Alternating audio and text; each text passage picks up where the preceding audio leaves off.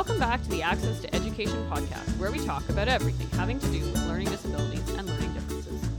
Being different can be hard, from physical differences to differences that aren't always seen. As children, all we want is to be included and be understood by our peers. But when you are a child, and then later an adult, with a speech difference or disfluency, it can feel very isolating. People who don't take time to understand you or aren't patient enough to let you complete your thoughts can make you feel unwanted. It can feel scary and lonely. Today on the show, I'm talking to Angie Hawking. She's a person with a speech disfluency or stutter. As she's grown up, she's learned tricks to help her speech. Today, she'll share her story with us. Angie, welcome to the show. Thank you so much. I'm so excited to be with you today. Yeah, I'm excited to share your story, I think, because, and I'm not sure if I already shared this with you, but I was listening to a, a, CBC interview yesterday with an author who wrote a story called, I, I think it's something along the lines of like, my speech is a river, or I talk like a river, or something. And it was all about his speech disfluency and, and his challenges. And it, anyway, it's a book I'm looking into getting, but it, it was That's really awesome. interesting. So it, it's funny how it converges, right? Topics can sometimes roll on their own. Yeah, that's that's awesome. I look I look forward to it. And and one thing I'm going to talk about later is finding that representation is like so important, right? So that's really exciting. That's great. Yeah, it's really great. So let's start at the beginning of your story a little bit. And this might be asking a lot. I know for me, sometimes even to be able to remember far back in my life is a little challenging. But what's the earliest memory you have of struggling to speak? So I my stutter started when I was 4 or 5 years old, I'd say. And I was thinking about this question and I think funnily enough I don't have early memories necessarily of myself just stuttering. However, the earliest memories I have are around people's negative reactions to my stutter. And I think that that's notable because that's when I became really self-conscious about it, right? Because it wasn't really a thing. I it was a thing I had, but then it, it what really affect like what really made it a bigger thing was when I had, for instance, someone that I love in my family, you know, would like roll their eyes and be like, spit it out, you know? and so that's my earliest memories of just like, is like those kinds of experiences of having that. And just, you know, to be clear, this person is by far not a horrible person, someone I deeply love, but they were uncomfortable with seeing me struggle, right? Um, so and and sometimes we don't know what to do in those situations. So I say that because maybe there's a parent or teacher out there that is like, oh my gosh, I've done that. I actually have a kid, which I'll talk about too a little bit. Like I have a kid that has a stutter as well. She's five. And even like I'm sharing my story, I've been through this. Even I can be like, oh my god, like just you know, like get it out, right? It's it's a it does take a lot of patience. so um, so I say that to say, as much as yes, it, it was it made things harder um, to have like pressure. So I think that that's an important point. I want people to take away is to be patient and to show love and you know and care for kids that are struggling with this it's also like understandable that like it's not it's not everybody's thing to deal with and they don't really know how to deal with it. And sometimes when we don't know how to deal with it or we see someone that we love is struggling we just want that to end you know? And so our reaction sometimes is just harsher than we think it is right? So my earliest memories are are at, around that age and all all of the memories I have involve, you know, kind of a, a, bad reaction from someone about me trying to talk, and I didn't even necessarily think about the way I was talking was a big issue until they pointed it out. and I think as parents too, I mean, I think of myself often, I'm just in a hurry. I need to just get the information out exactly. of you so that I can move on to whatever the next thing is that's happening in our house. And being able to give you five minutes to get a two sentence thing finished, I might just be like, I need to just, can we just move on? And exactly. I yeah. can also imagine there are probably parents, and I know like my middle child had a bit of a speech delay, and partially he had that because his brother would speak for him or I would speak for him. So he didn't actually need to finish. Like I'd ask him what he'd want, and before he had time to process the question and give me the answer, I'd have handed him the thing that I assumed he wanted. So there right. wasn't room for him to practice exactly. to say. So totally. Yeah. Yeah. Yeah and that's kind of i think when i was thinking about what to mention there i think it's worth mentioning because it punctuates that the issue isn't as much about the speech deficiency as it is about like the societal biases right? And like the like the pressures in society or in your family or whatever about conforming to like social norms right? So that's like that's really i think something i've realized is you know yes there's this speech de- deficiency. Yes i needed help with it and you know and that was all true but also it was like the worst of it was not that. The worst of it was was people's reaction or how they might treat you or think of you or things like that or like feeling just kind of feeling like inadequate. So i think and i and i do think that schools and you know society in general is getting better at making room for accommodation and making room for just kind of accessibility and acceptance of each other of different things and that's really good but i think that there's a long way to go. And it's interesting i don't actually hear a lot about this topic so i was like really grateful to be invited and grateful that you noticed that i had kind of commented something on online about this and and how this got going because i think I'm sure it's out there. I'm just myself. I'm not. I'm not in these loops of of talking about this. So I think that this is something that isn't necessarily at the top of the list when it comes to a, accommodation. It's not something that a lot of folks think about. So I'm really excited to talk more about it. And I wonder, and this is me totally stereotyping my thought of yeah. speech disfluency, stutter, whatever you want to call it. But for me, I have always understood it to be more of a nervous, anxious thing, that the stutter or the mm. disfluency is worse when the person is in a space of anxiety, knowing that, you know, you're not a speech language pathologist or any yeah. of those things, but I would sometimes argue the person who has the thing yeah. probably has more in more knowledge of, of what's happening. So is that a stereotype that we as educators, when we work with mm-hmm. kids, put on the student that they're going to stutter more if they're anxious, or does it or did in your case did it not matter whether you were anxious? It just mm, was that's a good question. were? i definitely would for me again i don't think this is something that is i think it is very individual. I think for me i have a stutter regardless of of anxiety or excitement but it definitely is more intense when i'm in those situations.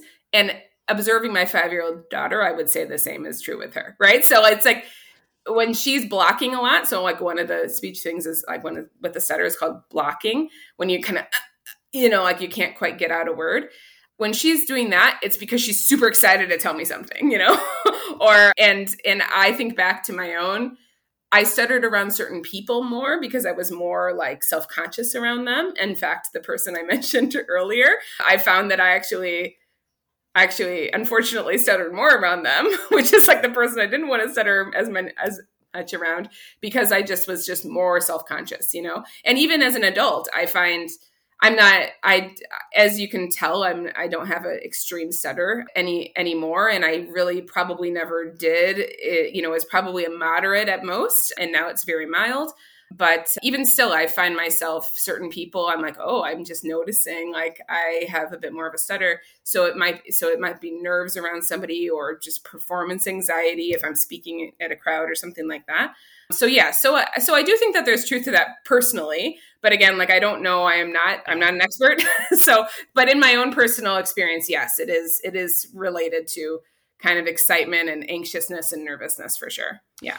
So you've touched on this a couple times and we've we've talked about schools and part of what I do on the podcast is to talk about what and I do this partially for myself so I can learn as an educator, but what is it that yeah. schools do you think could do or I guess more accurately I want to start with the question of in school. So if you think to yourself of yourself back when you were a student, yeah. Did the stutter like did it hold you back? Did it have a negative impact on your schooling? Like, what was that experience for you as someone with a speech impediment right. and school? Like how did that affect you? Yeah i i was always a very bright kid so i was like you know like i got good grades very naturally. I didn't feel like the stutter impacted me in any way in any learning you know sort of learning sense.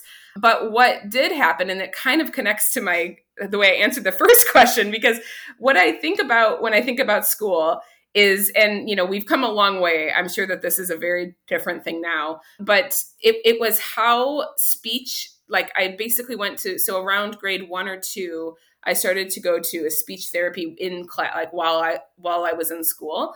And it was the way they it was the way they integrated or should i say lack of integration into my day that i remember. Like i was traumatizing. So what would happen it was in in in the middle of a class the teacher would say uh, whatever day of the week it was i think it was thursday or something she would say okay angie it's two you go stand by the wall. I would stand in like front of the class they would start another activity because she didn't want me to start with an activity while i was going to be away soon so I would be standing there, they'd start an activity, and I loved school. Like I was one of these like overachieving kids and excited about everything. So I would have to like be left out standing there, like waiting for to go to the speech therapist. And when I so it was just like a very embarrassing type of like execution of sending me to speech therapy. And I think that was the that's what I remember about school and speech therapy is that, unfortunately. In the office, it was a lot of I again, and now I only know a little bit so of of like a newer approach, but I've been doing some speech therapy online with my own kid because she's she's in speech therapy, right? So I see how that person has been taken such an amazing approach as opposed to what I had. I just kind of sat in an office practicing sounds with my mouth, and then I got a lollipop at the end, you know. So, um, and and you know, and, and there's probably some some validity to practicing sounds with your mouth. I'm not saying that that was like off base, but it it wasn't about talking about any bigger picture around like how do you you know like what kind of situations I was in that I was experiencing. It was just like come in and go. Tss, tss, tss, you know, and just like make sounds with your mouth for 20 minutes and get a lollipop and go. And so it was just not an experience that I felt like I was getting much from. And like I said, the most extreme part of it was just the embarrassment. Like I would be nervous for the whole day before, you know, like oh my gosh, like speech class is coming and and then the process of getting into getting into it and coming out. And like, you know, I'm sure it's hard to figure out in the day how to make this stuff work, but I'm sure even if it was towards the end of the class where I wouldn't have to come in or you know, I'm sure that there would there could have been a better way of accommodating and making yeah. sure I wasn't I wasn't so, you know, I w- wasn't so obvious or whatever. So yeah so that's so that's my memories of of speech unfortunately kind of intervention in school. I don't remember teachers ever being necessarily you know it was a neutral experience. I mean i think that they were a bit frustrated with me sometimes if i because I was always wanting to answer a question, but I would struggle. And I think, you know, I think of my quote nice teachers that I can remember.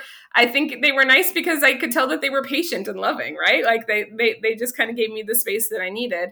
And then I think of some that were just like huh, kind of rolling their eyes. You know, the rolling of the eyes is something that you get as a kid with a stutter, unfortunately. But I think I think that that you know, from a school perspective, that was my experience. And then after grade five, there was no more intervention. So a lot of my memories dealing with my stutter were old, like after grade five, you know, so as a, an older kid and also a, a, younger kid, but there was no more like intervention. like that was it. So anyway, so that's that's what I can remember about that. And the integration of like how support is provided is a tough one, right? Like I've yeah, certainly been that teacher that has a student who's being taken out for occupational therapy, for example, because they need help with their handwriting and and kind of scheduling out the when does it happen and, and how best right. you make the transition without kind of to your point of interrupting the child from that activity, but sometimes it, it happens partway through and that's kind of what it needs to be. So exactly that is and that and that's and as an adult like i remember being so traumatized and as an adult of course i see it in that way. I'm like okay they probably just didn't have any other option. Maybe they only have the speech teacher on on site for a couple hours a day or something right? There's so many things that could have been the reason. But i just yeah but i still think it's like valid to be like okay but or even like some level of consulting with me would have been nice you know? Like hey because i was a very reasonable smart kid so it would have been like hey, here's your two options. You know, maybe there were two options and it was this or this. Like, you know, if if it just felt like I had no control, I was so embarrassed, you know, and it was like there probably was a better some some level of a better way to accommodate that. I don't know if there was like an after school option or not. You know, there was nothing there was nothing else ever offered. So that's that's just something that sticks out to me and I I know that it there's limitations of course, but it definitely you know, it's it's like what what it's it's what are the things that left a big sting you know that like that's what i'm thinking about it from now and that's the one of the things yeah. that left a sting right so yeah And I think that that makes sense in terms of your memory would be stuck on the thing that made you feel uncomfortable in a moment when you already feel different and exactly and yeah. not like your peers. Yeah. And then they the teacher has you stand at the other end of the room and wait for say 5 even 10 minutes for the person to come and get you because they're not coming right then. So all of those things Exactly. Kind of Yeah. get factored into it. So what about I mean you touched on it really briefly so let's talk about it. What Mhm. happened, you know, so in grade 5 you don't have any more support. Gosh, I remember high school and it was, you know, wolf eat wolf in terms of social structures and making friends and getting along with people and if you're not wearing the right jeans, you can't fit in with that group. Listen, every high school is a little different, so not every high school is that Yeah. kind of connected, but there would have been a sense in high school when you know, we become as people, we become very conscious of how we look and what we say and what we do. So, how did that following experience through school? So, I'm even thinking like university. I mean, I'm thinking of when I had to stand up Right. and present my thesis. I don't I mean, that was that was a pretty nerve-wracking experience for me. So, um what was your experience going forward? Yeah, so I basically just and and especially probably since I didn't have the best speech therapy experience anyways, like I didn't feel like it had helped all that much. Maybe it did to be fair, right? Like maybe there was some help, but my experience was so tainted with like how how it was executed that I don't think I felt like there was a lot of help. I think what I what I started to do was just find my own way of coping, you know, of like teaching myself like we i mean i this makes me sound like a like a dinosaur but you know you two probably like we didn't have the internet you know? So like there was no way of like finding a lot of information you know or finding other people dealing with something so i kind of just made my own i taught myself just how just how to cope with the stutter. So made my own little tips and tricks for myself.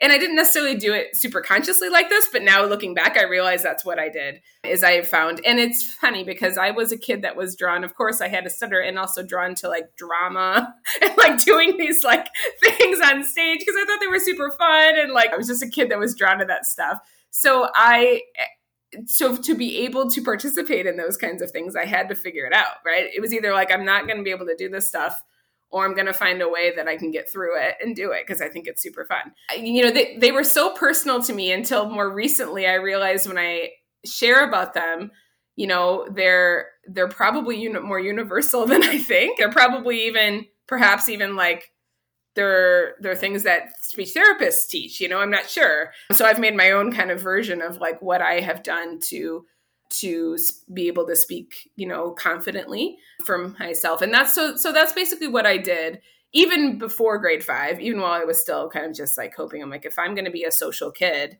and into social things i'm going to just have to figure this out. It's just something that's part of me. And so i you know thankfully i think a lot of it has to do with I did have a mom that was like just so accepting of it all, you know, like there were, I never felt uh, singled out. She never said, oh, you can't, you, you know, she never pulled me aside and been, and said something like, you know, because of your stutter, you might want to think of something different, like to be excited about. I think that would have really crushed me, to be honest. and I think that that would have had a really negative effect. And I never got that. It was like, if you want to do it, that's great, you know, and, and, she just kind of let me do my thing even though now as a mom i would know like how hard that is inside to be like oh my gosh what if my kid is gonna be embarrassed or what right? Like i'm sure that that was not easy for her to let me to to see that it's going to be more vulnerable for me to do this than other kids but she let she let it happen you know? And i think that that was and she was supportive you know? Like super supportive and super lo- loving about it all and I never felt like if I stuttered in front of her, there was any judgment. There was she was always patient, right? So I think that that was probably a big reason that I could f- just decide, okay, I'm going to live my life and I'm going to find my own way to do this kind of thing, you know. And I think that's kind of the role of a parent for those parents who are listening who have kids who are struggling.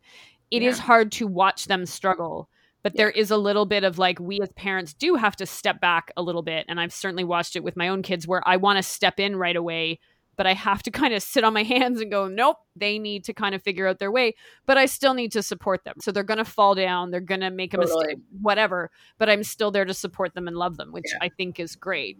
So Yeah. Let's talk about your parents for a little bit because parents yeah. are an integral role of, of kids' lives, especially yeah. when they're struggling in school, whether it's just general struggles because maybe they don't like school or they don't like the teacher that year and so school is hard, or whether they have a kid with a learning disability or a learning challenge. What is something that you feel your parents did really well to support you in sort of quote unquote overcoming your stutter? Is there something that right. they did? that for you really is that pivotal thing of like yeah that was the right way to handle that or do deal with this i mean i think i might have kind of answered it already basically like i think my mom just i so i grew up with a single mom for a, a a chunk of my childhood from like five, age five to ten or so. And I did see my my my dad and still have a good relationship with him. And I also now have a stepdad. So there's other parents in the mix. But when I think about kind of the period of time that I was, you know, dealing with this the most, it was me and my mom. So that's why I'm speaking of sp- specifically my mom. Um, but yeah, I mean, she was like I was just saying, like she was just really loving about it all. And i could tell you know you know kids are intuitive right? Uh, kids kids like pick up on stuff with their parents even when their parents think that they're hiding things. So um so i could tell it i could tell i knew my mom cared deeply for me and i knew my mom wanted me to have it easy as easy as possible right? But I'll, but at the same so i knew that it kind of that she was struggling with how to respond you know to my stutter and how much you know to talk about or not talk about it. But all that said i also could tell she just kind of let me be me and just was like i'm just gonna be here to to support her you know and like cheer her on basically. And when speech therapy was offered through the school she said absolutely let's do it you know? So it wasn't so for sure she found as many accommodations that she could and help that she could.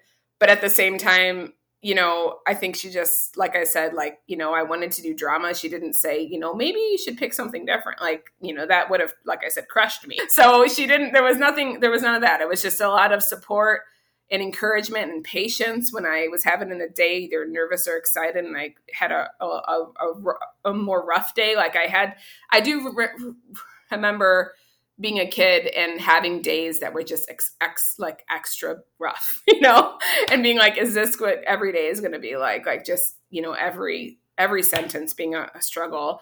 But it wasn't, you know, you'd have a, a, and maybe sometimes you'd have a few rough days in a row or a couple rough weeks in a row, but there was like an ebbs and flows to it. I'm sure that I, am not the only person that probably experiences that. I see that in my own daughter as well where you know sometimes we just go through a season where it's like okay there's a few weeks here that's really rough and hard for her to speak. And then other times it's like almost gone you know? So so anyways but my mom didn't seem to just she at least didn't show her anxiety about it very much. She uh, supported me let me do my thing we didn't talk about it too much but at the same time i didn't feel like i couldn't talk about it right like there was a safe space about it but it wasn't like it was a topic of conversation all the time so i think like it was it was just a nice, comfortable space that I that was created with her.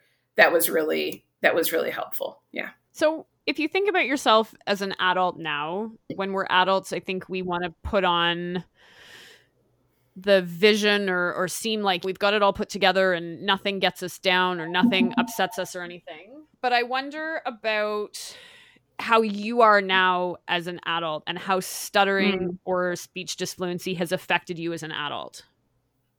Yeah, so I still I still have a stutter, but like I was saying before, it's it's a mild stutter. Some people don't even notice I have a stutter and they are friends with me for a long time and they don't even think of me as someone with a stutter, which is so interesting to me because that was never my story as a kid, right? It was like, "Oh, I'm the kid with the stutter" kind of thing.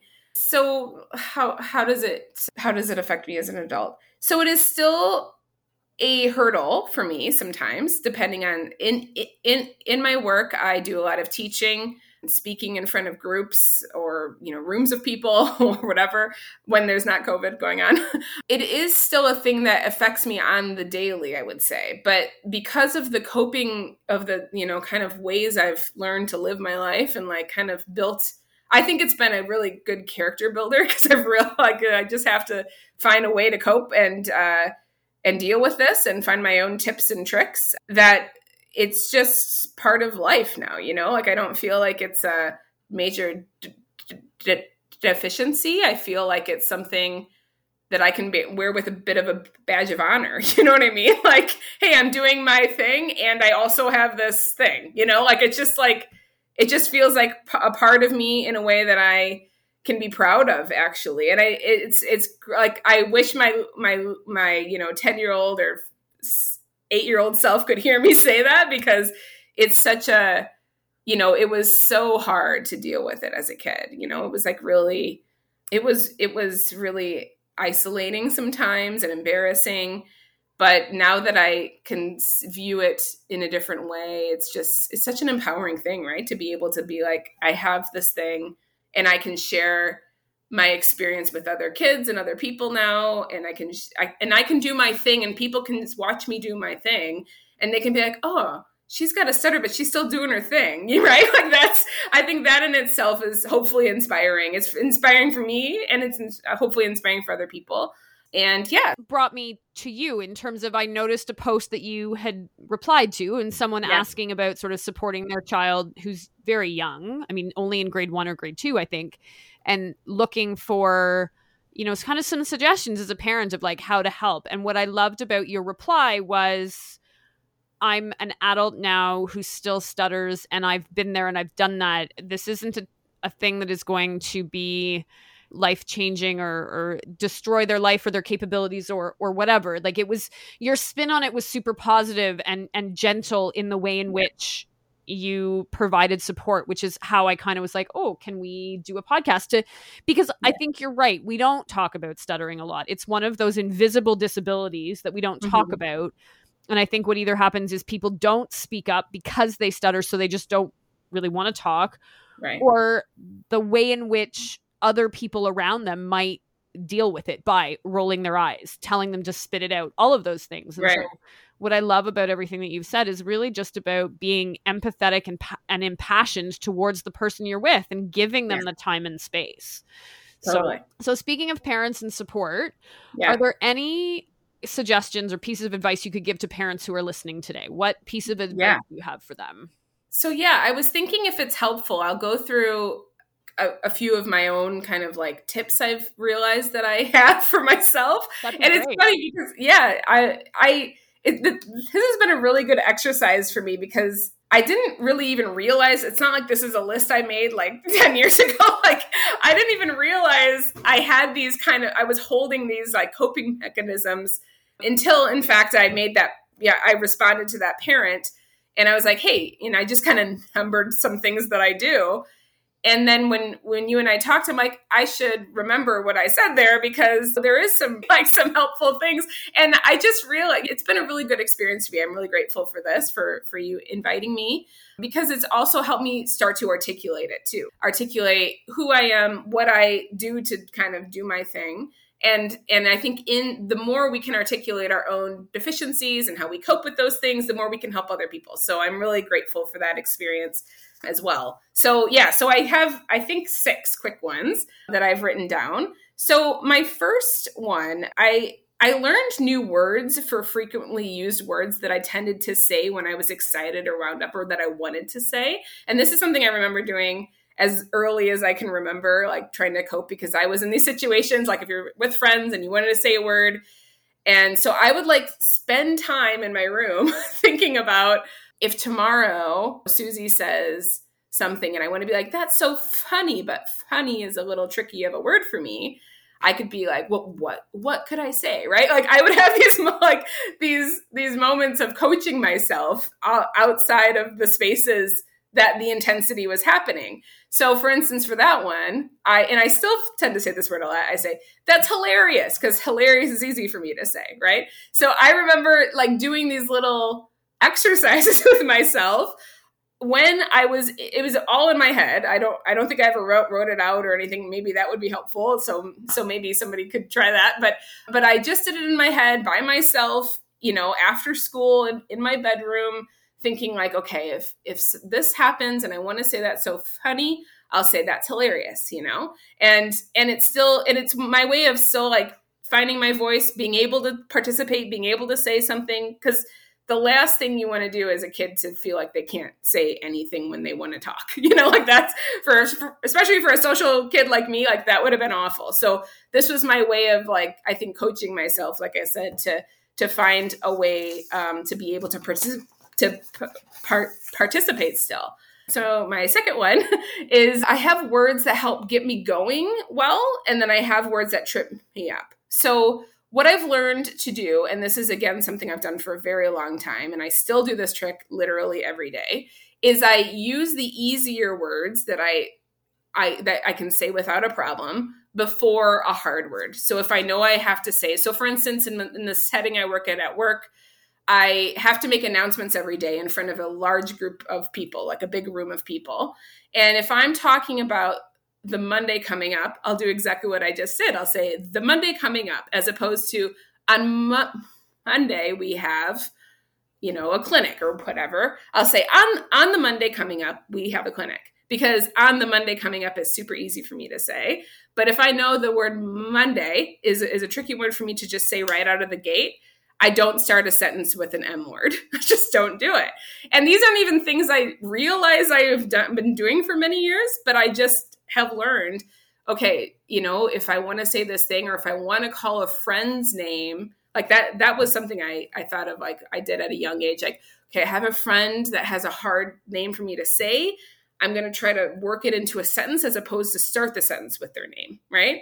So so anyways, I'm getting a little technical, but hopefully if someone's listening that has a kid that is has a stutter, like, you know, these are the things that I realized I do with my own. And and again, like I like the example I just gave is not from childhood. That's from like, you know, like recently. This is the stuff I still do to make uh, sure I can say what I want to say, just find a slightly different way to say it my third one so it was around kind of like once we get older and we have to make presentations i actually found it was a gift when you could make a presentation and write it out because then you have complete control over how you're saying and what you're saying. There might be some sense like if you're if you're doing a presentation on a thing and the word itself is a hard thing to say for sure you have to find you might have to say it. Like you can't avoid all words. But that next trick I just talked about, you know, you would find an entry word to help you say the word. So I, I say this because again, I'm I was thinking about the audience and maybe if there's an older kid listening or whatever. I, I think at first when I started to make presentations, I was like, oh my gosh, I am gonna be awful at this. like this is gonna be this is horrible, me speaking in front of students. But once I realized actually me making a presentation means I have control of what I'm going to say it actually turned into a thing I could do really well. Like if, if anything, I, it was like my top thing that I could do really well because I had more control over how I was going to say the thing. And I, yes, I still stuttered. It wasn't like it was all smooth and perfect. Of course, I still stuttered, but it was there was just like feeling like I had yeah that control and was able to say things that I wanted to say perhaps in a slightly different way was just very empowering, right? So that's my next thing. So I've got three more. So one that you've already mentioned was just stress, like for sure tense tense tension anxiety excitement like those are all situations at least for me and probably for lots of other kids that always made things harder to talk. So, what I do now and what I learned to do, especially when I was in plays and stuff in high school, is I would take a lot of deep breaths when I could, you know, and I would I would even like even now like before I preach, I work at a church, so before I preach, I like I'm taking deep breaths and I'm like moving my mouth. I know no one can see my mouth except for you, but I'm like I'm going like this, like moving my mouth all crazy. And uh and it just I've learned these things. This is what helps, you know, like it makes it loosens me up. So finding ways to loosen that you're comfortable with loosening loosening yourself up speaking slower like that's something that was always said to me as a kid and i'm like oh stop saying that it's so annoying you know so that was something i couldn't really do until i was older is speak slower and kind of find the value in it so in case there's a kid that's like oh god please don't tell me to speak slower again everybody says that it is true though speaking slower just makes it easier right it just kind of brings your brain your brain and your mouth to the same level um, so that's so so just kind of finding ways to relax have been a really helpful thing. One thing my daughter does, so my next one is actually around a trick that I think she does really awesome. She's being awesome with. Uh, so again, she's five and she has a stutter. One thing she does is she uses her but but but her body all the time to like kind of get words out. So I know again, I know only you can see me and no one else, but what she does is she'll kind of if she's having a hard time getting a word out, she'll kind of walk, you know, like if she's standing and talking to me, she'll like take a couple steps and the movement and sometimes she'll kind of stomp her foot. Um, like the movement kind of just helps her get the word out.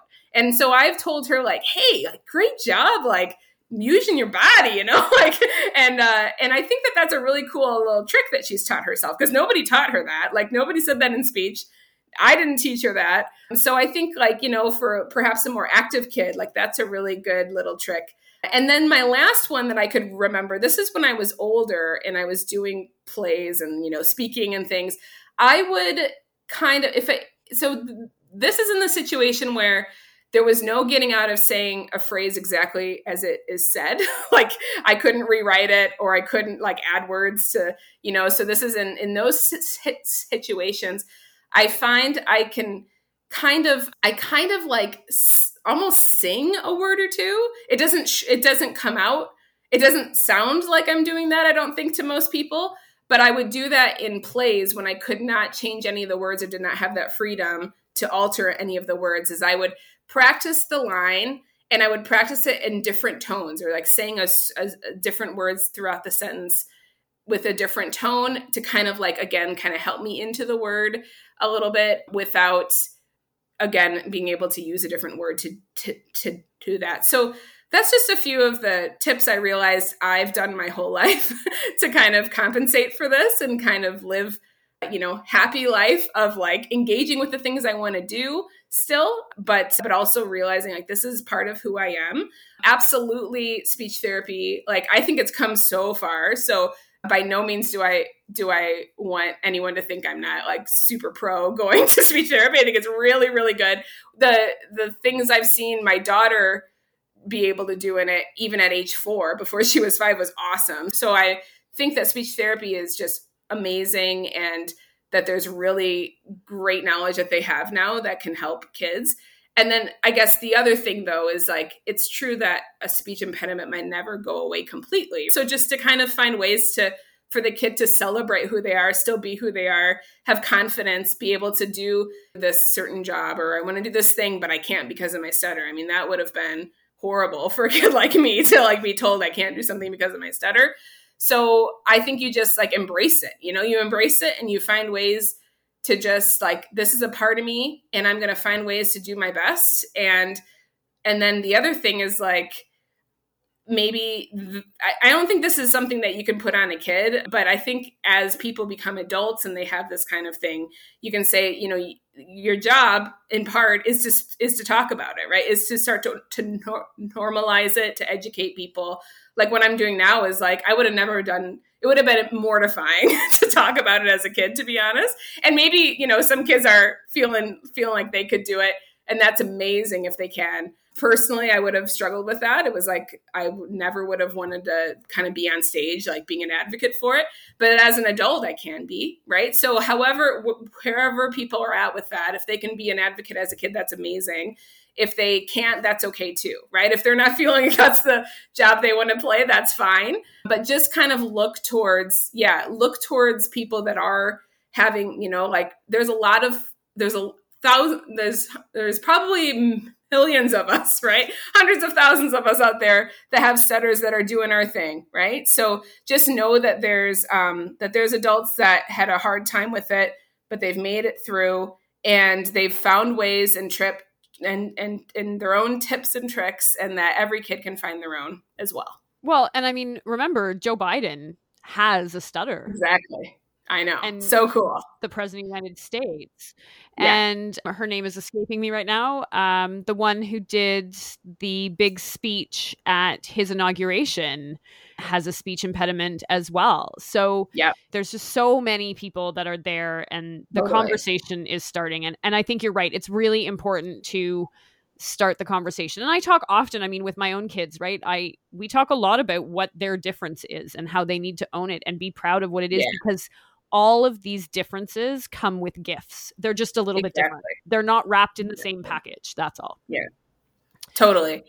I love yeah. and, all of sorry. those suggestions. Every one of those suggestions, I love them. They're so great and they're you know, they're little tiny things that for me as I listen, I'm like, "Oh, well that's pretty easy to do," but I could see how it would become an unconscious thing to just start to do it as you go that you wouldn't necessarily exactly yeah so just really quickly before we finish i'm wondering about any advice you might have for teachers i mean we've talked a little bit about parents mm-hmm. but what about teachers in the classroom if they have kids who are struggling to talk is there something that you i mean you're a mom of a, of a school age child so i mean yeah. if your daughter's teacher were listening and you know maybe they're doing yeah. all this already but what are some of the things that you would really recommend that teachers do I think the obvious stuff is like, of course, be patient, like make space for somebody if they're raising their hand and they're having a harder time.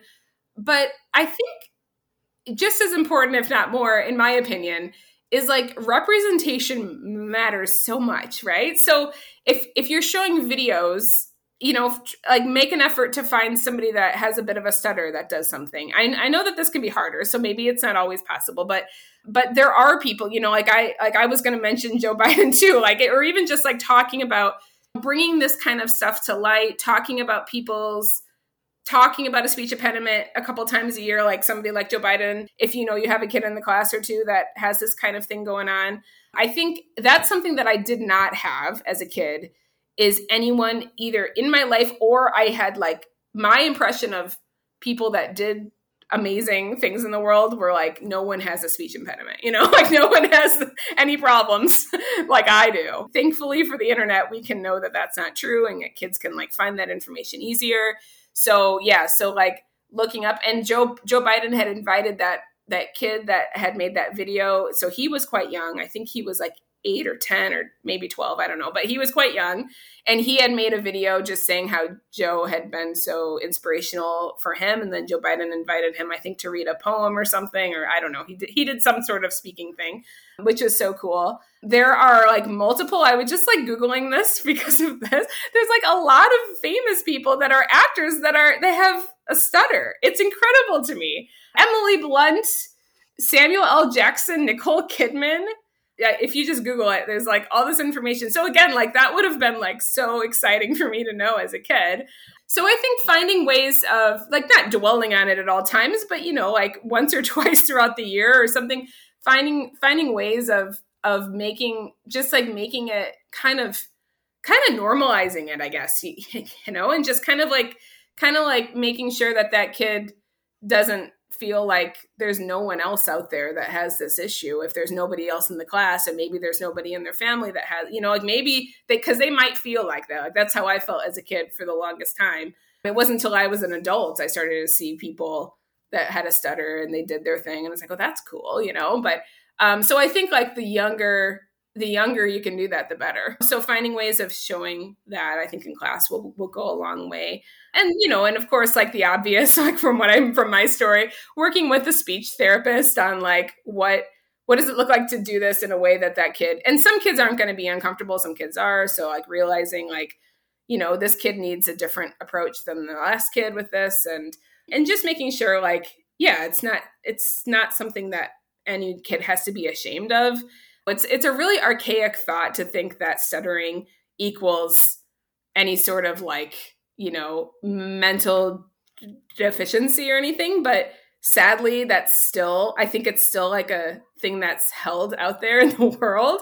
I mean, I see it even even in my own interactions with people. I can see it sometimes if I trip up, I can see somebody just kind of disengage with me a little bit. I'm like, what was that? You know, it doesn't happen often, thankfully, but it does happen still. So I think just, you know, finding ways that you can normalize it and make sure that, that, a student knows that you don't think that they have any sort of mental deficiency that's connected to their speech impediment if that makes sense i don't know if i'm saying that exactly well but but i think that that was that was always a, a, worry of mine i think is like people are going to think i'm so stupid because i can't say something perfectly well i was just going to say i think that that's a really great point because even you know in my own disability with reading and writing i found ways to kind of overcome those things and so i would yeah. do it in a different way which might look different and sound different but i was still the end outcome was still there. So I think it's just recognizing that every child is different and every child exactly. has a different